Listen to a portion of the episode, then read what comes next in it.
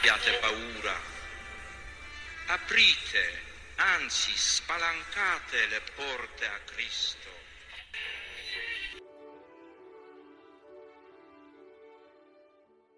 Olá pessoal, então sejam todos bem-vindos a mais um episódio do nosso podcast Grandes Trivialidades, uma iniciativa dos seminaristas do Seminário Maior de Viamão, Nossa Senhora da Conceição, da Arquidiocese de Porto Alegre.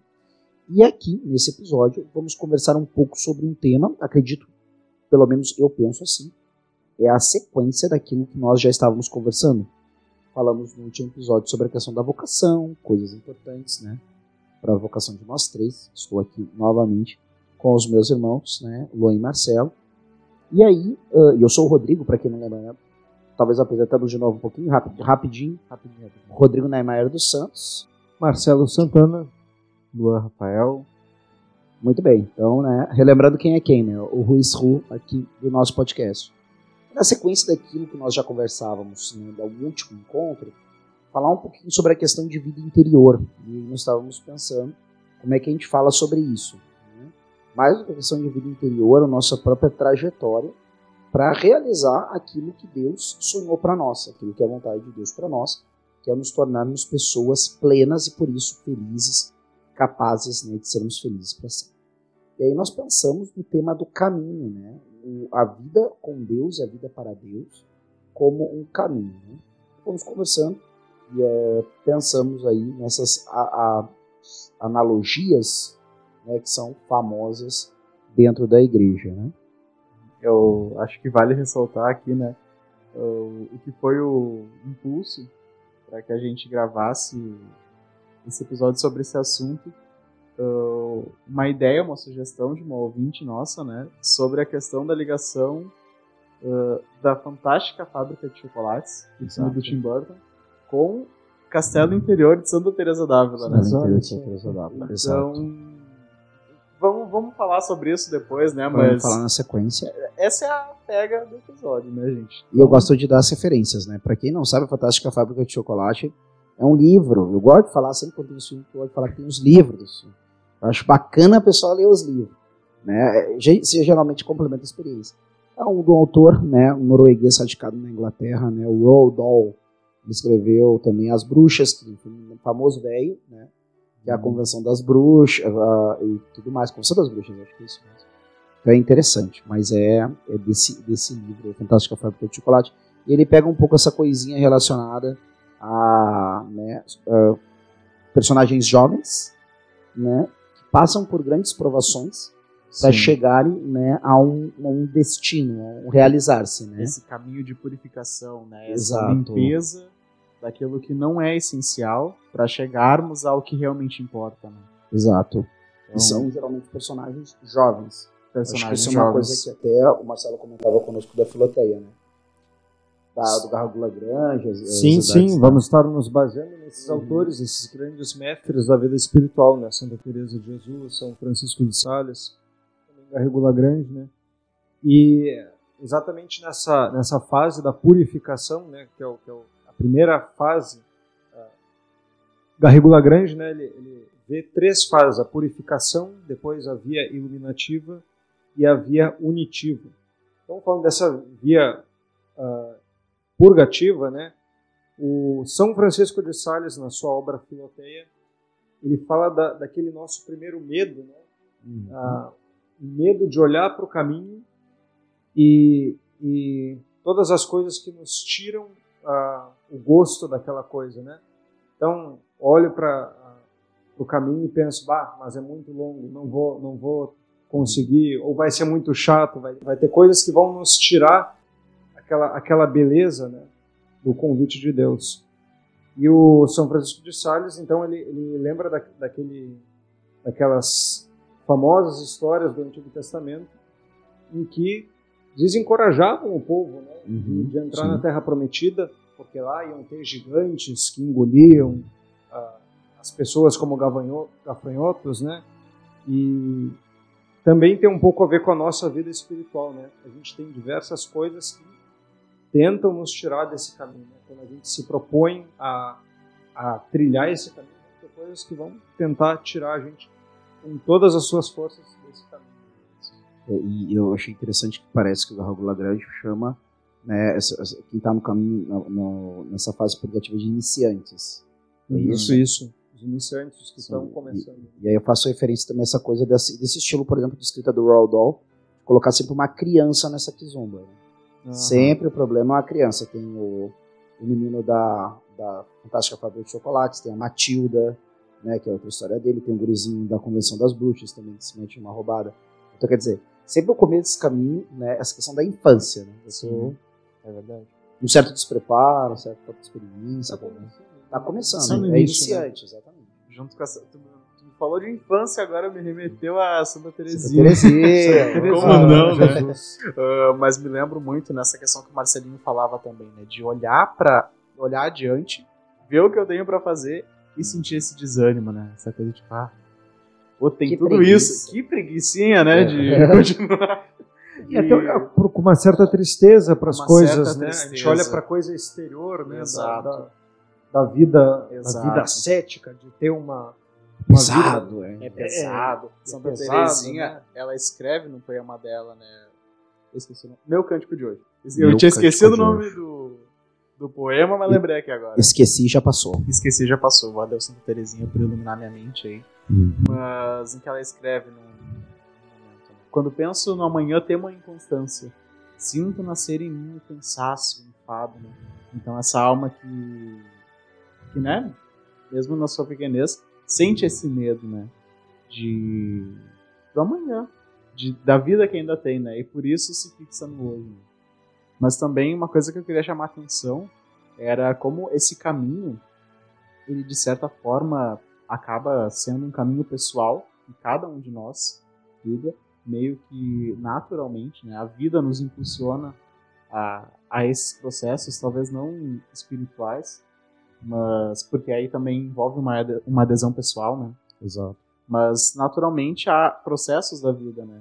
A infância, Obviamente, né? A passagem para a adolescência, a vida adulta. E eu tenho que viver bem cada, e eu tenho cada um que desses, viver cada bem fases, esse né? momento, porque no momento que há uh, algum trauma ali, a vida vai me cobrar adiante. A vida vai cobrar. É, não é assim, ah, passei agora para a vida adulta, não resolvi problemas da infância e da adolescência, beleza, Exato. dá uma zerada, agora tu vai como não, os problemas vão vir contigo. Tu vai, tu vai ter que passar por essa fase. Exato. Tu, tu que escolhe quer dizer, tu escolhe não, né? Mas ou tu vai passar no momento tu que escolhe, certo. ou tu vai resolver, ou tu vai sofrer a vida é, inteira. Exato. É. Ou tu vai viver ali onde era pra tu viver, ou então tu vai ter que lidar com isso aí mais tarde. Mas tu não tem como pular isso aqui. É. Se, torna, e... é, se tornar essa pessoa madura é meio como estar tá amarrado a um cavalo. Exato. Imagina que você tem capacidade de correr junto com o cavalo. Vai sofrer? Vai. É melhor do que ser arrastado. Exato. E também, uh, como a gente pode perceber isso saindo do âmbito pessoal, também é um nível mais comunitário, né? Se a gente pensar na própria questão da história da humanidade, as uhum. civilizações e tudo que nós vivemos. Nós temos um caminho comum como, um caminho como humanidade, né? Uhum. E até se a gente vai pensar na história do povo de Deus, né? O, o Marcelino levantava essa questão, por exemplo, do povo no deserto, né? Olha toda essa trajetória, né? Tava lá, tava sofrendo, mas estava mais ou menos com as coisas acomodadas. A gente está na pior tem várias historinhas sobre isso. Uma famosa do sábio chinês, caminha por um caminho, vem uma família miserável que tira só o leite de uma vaquinha. Aí ele manda o discípulo jogar a vaquinha pelo precipício. E ele diz assim: Mas, mas mestre, acabamos com o sistema daquela gente, né? Volta um ano depois, aquela gente que era miserável agora tá bem. Porque estava pegada aquela vaquinha. Sem a vaquinha tiveram que dar um jeito aqui ali assim por diante. Né? Então, tem que sair. É difícil, 40 anos de deserto. Chega lá, depois de 40 anos tem que ir bem bom? Não, tem uma terra cheia de gigantes. O pessoal, na verdade, nessa história ele manda 12 espias, né? Para tentar ver como é que é a terra. E, pô, né? Pô, vamos chegar, vamos aproveitar agora descansar. Não. Um povo super violento. E aí vou ter que dar conta. Então, realmente, é sempre esse processo né, de que eu vá né, adiante nas coisas e eu sou obrigado a lidar com essa realidade. Né? Só que isso é justamente o que vai me dar força para conseguir chegar a ser né? E, ao, e o povo de Deus viveu isso. A gente, como humanidade, viveu isso também. Vamos ver as várias civilizações. Uh, e o próprio apanhado cultural, né? Sempre tem uma jornada de alguém que precisa passar por um monte de coisas para retornar para o seu lar do jeito certo. Uhum. Né? O povo de Deus foi ao seu lar, que era a terra prometida da onde saiu Abraão. A gente vai ter no, mitologia, no mundo clássico a Odisseia, que conta a história de Ulisses, né? Todas as coisas que ele passou, a Eneida de Virgílio. Vai uma história aí. Né? Dante, com a Divina Comédia, para quem não conhece. Uma narrativa fictícia, onde o personagem passa por uma viagem pelo inferno, pelo purgatório e pelo céu. Né? E aí, bom, é, no Antigo Testamento, então, todas essas também clássicos, né? A gente tem uma, uma cena verdadeira da nossa primeira fase da vida espiritual, que é a uhum. purificação nesse tempo de deserto, né? Uhum. De estar tá se purificando, de esquecer as cebolas do Egito, né? esquecer né? as cebolas do Egito, esquecer-se das cebolas do Egito, né? E para depois entrar na terra de gigantes. Na, nas moradas, a, a Santa Teresa chama as três primeiras moradas, né? Essa essa via purgativa, né? A, a morada da entrada no castelo, depois então, a gente abandona de uma vez por todas os pecados mortais e uma constante depois uh, um constante abandono dos pecados veniais também, né, para avançar. Marcelão, aí eu acho que a gente já vai. Boa, você trouxe para a conversa agora as moradas do castelo interior. Santa Teresa d'Ávila, né, grande doutora da igreja, escritora do período áureo, né, do tempo da Espanha lá, uma, uma grande literata também Santa Teresa é considerada uma grande escritora de língua espanhola. Né? Como é que é essa história? Que castelo é esse? Eu entro como? Talvez quem esteja nos escutando pergunta isso. Que negócio é esse de castelo? Bom, o castelo interior, a Santa Teresa fala que é a nossa própria alma, né? É um, é um, é um entrar para dentro, para dentro, né? O São José Maria também falava, ah, né? Sim. Crescer para dentro, né? Crescer para dentro. E essa busca de encontrar o tesouro que está na morada mais interna da nossa alma, né? que é o nosso Senhor. Né? É a busca de Cristo em nós. Né? E a porta do castelo é a oração, né? a própria Santa Teresa diz. Né? Então, a, a entrada no castelo, na primeira morada, né? se dá pela oração, pela vida de oração. E a gente vai entrando no castelo conforme a gente vai entrando na vida de oração e na vida de caridade, né? na vida do amor. É interessante como o deserto é difícil. É uma vida ascética. Uhum. É difícil. Mas ao mesmo tempo, Deus dá a graça.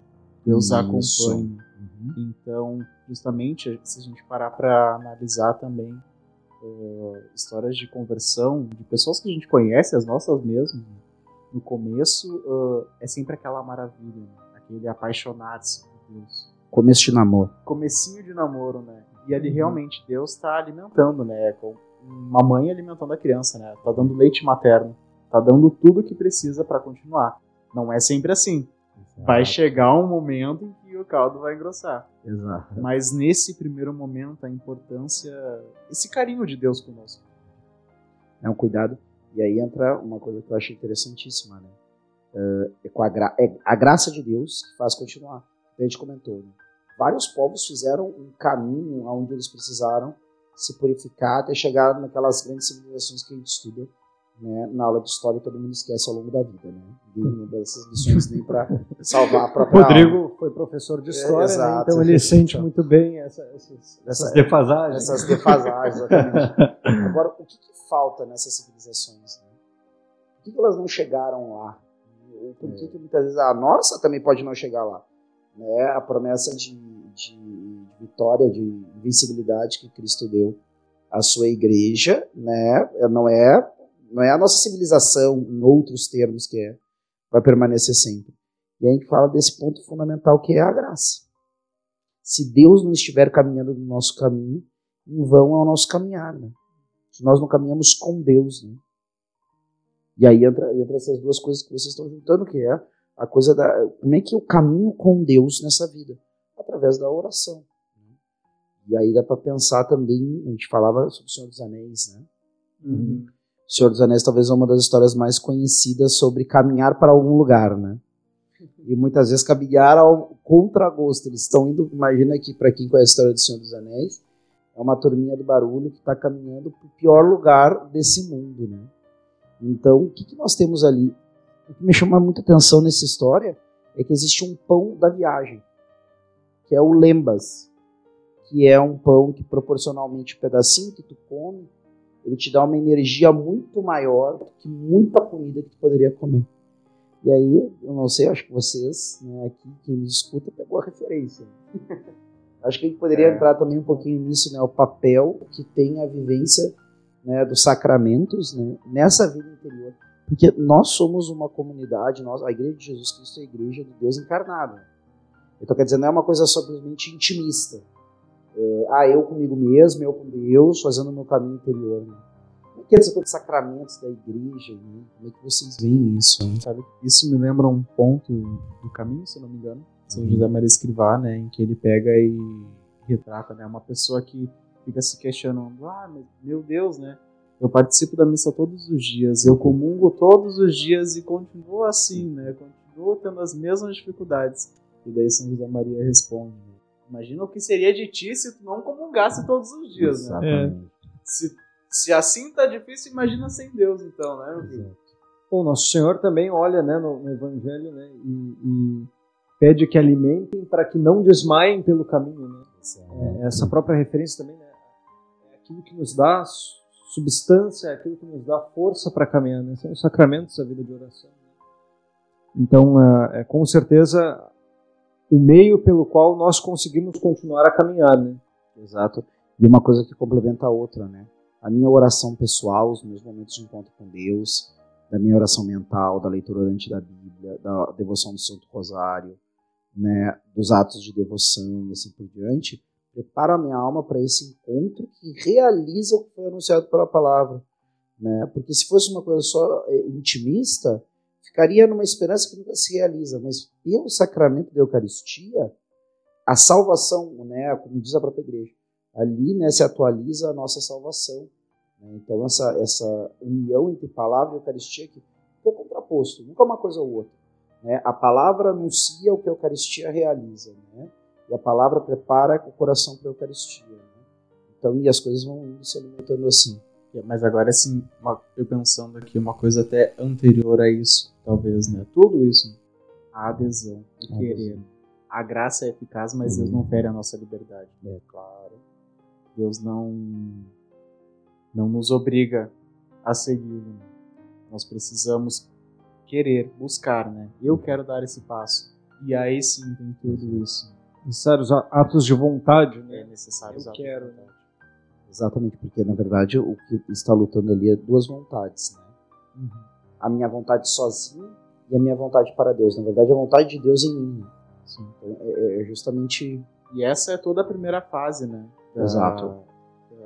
das três idades que Gargolo Grande vai trazer. Né? Essa via purgativa, justamente esse combate uhum. da vontade de Deus que me atrai, uhum. mas ao mesmo tempo a minha vontade, né? Santa Teresa também no livro da vida tem um trecho que ela comenta, né? Quando ela ainda vivia essa questão de essa questão ainda estava no seu processo, né? E ela traz, né, Senhor, quando estou perto de ti, sinto tristeza por lembrar de toda a vida que levei, né? Mas quando também estou lá, sinto tristeza por sentir falta de ti. Sim. Então esse impasse, né? E justamente essa batalha inicial, né? Esse Sim. começo que é, é, pode ser mais sofrido, pode ser mais árduo, porque exige é, essa firmeza de vontade. Uhum. Uma determinada determinação. Uma determinada determinação. E isso também jogando com a nossa primeira alegoria, né? Uhum. Eu acho que vale destacar aqui, gente, que todas essas ligações que a gente faz com filmes e tudo mais, uh, nunca é algo perfeito, né? Nunca, exato. Nunca é algo perfeito. É sempre uma uhum. alegoria, justamente, né? Uh, Tim Burton. Esqueci o nome do autor agora da Fantástica Roald Dahl. Exato. Ele não estava ali escrevendo um livro de um livro espiritual. Né? Exato. Nós, como cristãos, podemos perceber sementes do verbo Exato. em meio ao mundo, né? Então por isso conseguimos fazer essas ligações, mas não necessariamente que a obra seja um tratado de espiritualidade. Não. Mas agora é interessante é que justamente voltando para a Fantástica Fábrica de Chocolates, eu não sei como é que é o original, a história original, mas pelo menos eu o também não li, novo... Eu também não li o original, eu máximo vi o filme antigo. Coisa boa, estamos no mesmo barco então, também né? não é, também não é o livro, que também é uma adaptação. Sim. Né? Mas é interessante que o primeiro, a primeira aprovação, assim, o primeiro teste, é justamente do menino lá, que E tá muito ligado à questão da gula, né? O, o menino guloso. O menino guloso, esqueci o Exato. O nome dele é Augustus, Augustus. É, o alemão. Exato. Eu lembro da Isso. musiquinha do São Paulo. Augustus Grus, o Milano. Sensacional. Então, como também, né, tem, tem essa finura, né, porque justamente, né, a gula, a questão dos sentidos, né, aquilo que é Uhum. mais ah, palpável, digamos assim, né. É, nesse caminho purgativo parece que no começo das vitórias que você tem que começar a ter, são dessas coisas que mais nos ligam a, a elementos fundamentais, né? Sim. Por exemplo, aquilo que nós compartilhamos com animais, né? Com os animais mesmo. É, o ímpeto de comer, né? O ímpeto né, de dormir ou descansar, né? E o ímpeto também, né? De, de copular, né? que é esse ímpeto que leva os animais a se reproduzirem, nós também, né? Mas com uma riqueza muito maior de significado tudo mais, de liberdade. Então, são as coisas que nós compartilhamos né, com e que não podem ser negadas. Isso é uma coisa importante também, né? Porque eu tenho, por exemplo, assim, o, eu nunca vou deixar de comer, né? Eu nunca vou deixar de dormir. E a questão da minha sexualidade, né? E os meus instintos vão estar sempre ali. né? Eu tenho que, na verdade, saber como colocar isso no lugar certo. né? Olhar com um olhar de bondade, de pureza, né? Exato. Por isso, purificação, né? Exato. Purgar. Não é extirpação, não é Não, amputação. Não, mas olhar para aquilo com a bondade ah, que tem em si, né? E aí o, o Chesterton tem aquele capítulo, né, do, do a ética do mundo das fadas, né? Ética depois das fadas. que faz a gente olhar para as coisas com uma- um olhar ah, infantil. Infantil seria um termo, ah, é um termo que acaba ficando com uma conotação ruim, mas um olhar, um olhar infantil, um olhar de criança para as coisas, que é olhando para as coisas com a bondade que elas têm, um olhar mágico. né? olhar mágico, no sentido sem, sem nada, uma referência à bruxaria, à superstição, mas é é aquilo que é em si mesmo uma espécie de mistério, né? Porque eu parar para pensar, quem é que consegue explicar uma coisa só para demonstrar o que o Chesterton quer dizer? Como é que eu consigo explicar por que Deus decidiu que a grama ia nascer é, verde da terra? Ou por que, que as coisas são do jeito que são, de qualquer forma? A gente consegue explicar mais ou menos o processo que levaram elas a ficarem assim, mas por que, que é assim? No fundo, no fundo, isso é um mistério do querer de Deus. E a gente nos alegra que as coisas sejam assim. né? Então, o que eu posso fazer diante disso a não ser ficar grato? Então, é, é- isso é o que acaba entregando grande alegria no nosso caminho pelo mundo. E tem uma coisa que a gente já está chegando para o final aqui, já está o, o Luan me cuidando, tarará. Mas é um ponto que eu gostaria de chamar a atenção também, que ele está falando questão da purificação. E tem um outro livro de um outro autor, é, mais ou menos famoso, filme é mais ou menos famoso, que é a História Sem Fim, é, do Michael End, né, Michael, né, escreve Michael Ende, né, E-N-D, que é a História Sem Fim, onde o personagem tem que tri- trilhar o caminho dos desejos. Ou seja, o que acaba acontecendo com ele, né? Ele acha que quer uma coisa, e como ele está no reino de fantasia, ele consegue aquela coisa. E ele descobre que não era bem aquilo que ele queria. É, quando a gente fala da questão né, dessas vias, a gente está falando de chegar ao fundamento né, do nosso desejo. Tudo que nós desejamos, ele tem né, um fundamento né, e um alcance definitivo. Quando nós alcançarmos isso, nós ficaremos plenamente satisfeitos. Quem está nos ouvindo sabe.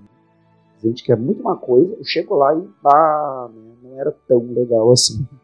Né? Cansa rápido. Exatamente. Como a gente está falando, é trilhar o caminho como aquilo que vai satisfazer todos os nossos desejos. E é assim então que a gente encerra, né? Lembrando que eh, essa via purgativa, essa primeira via da, da- das três idades da vida interior, né? São para a gente, eh, essa via purgativa, ela é para a gente exatamente purificar a- as coisas mais básicas, né? Nosso olhar, os nossos sentidos, né? Para depois crescer mais na vida de oração, mas na vida da caridade, né? Na vida do amor, buscando sempre aquele único necessário, né, que nós desde, já, desde o início do podcast, né, a gente já trouxe, né, que é o nosso objetivo também, né, buscar o nosso único necessário, que é nosso Senhor, né. E então acho que podemos nos encaminhar para o final, não sei, vamos tem alguma mensagem É ainda? isso aí, vamos falar depois da sequência, né, sobre as outras duas, duas idades da vida, vamos as duas as fases né, restantes desse caminho.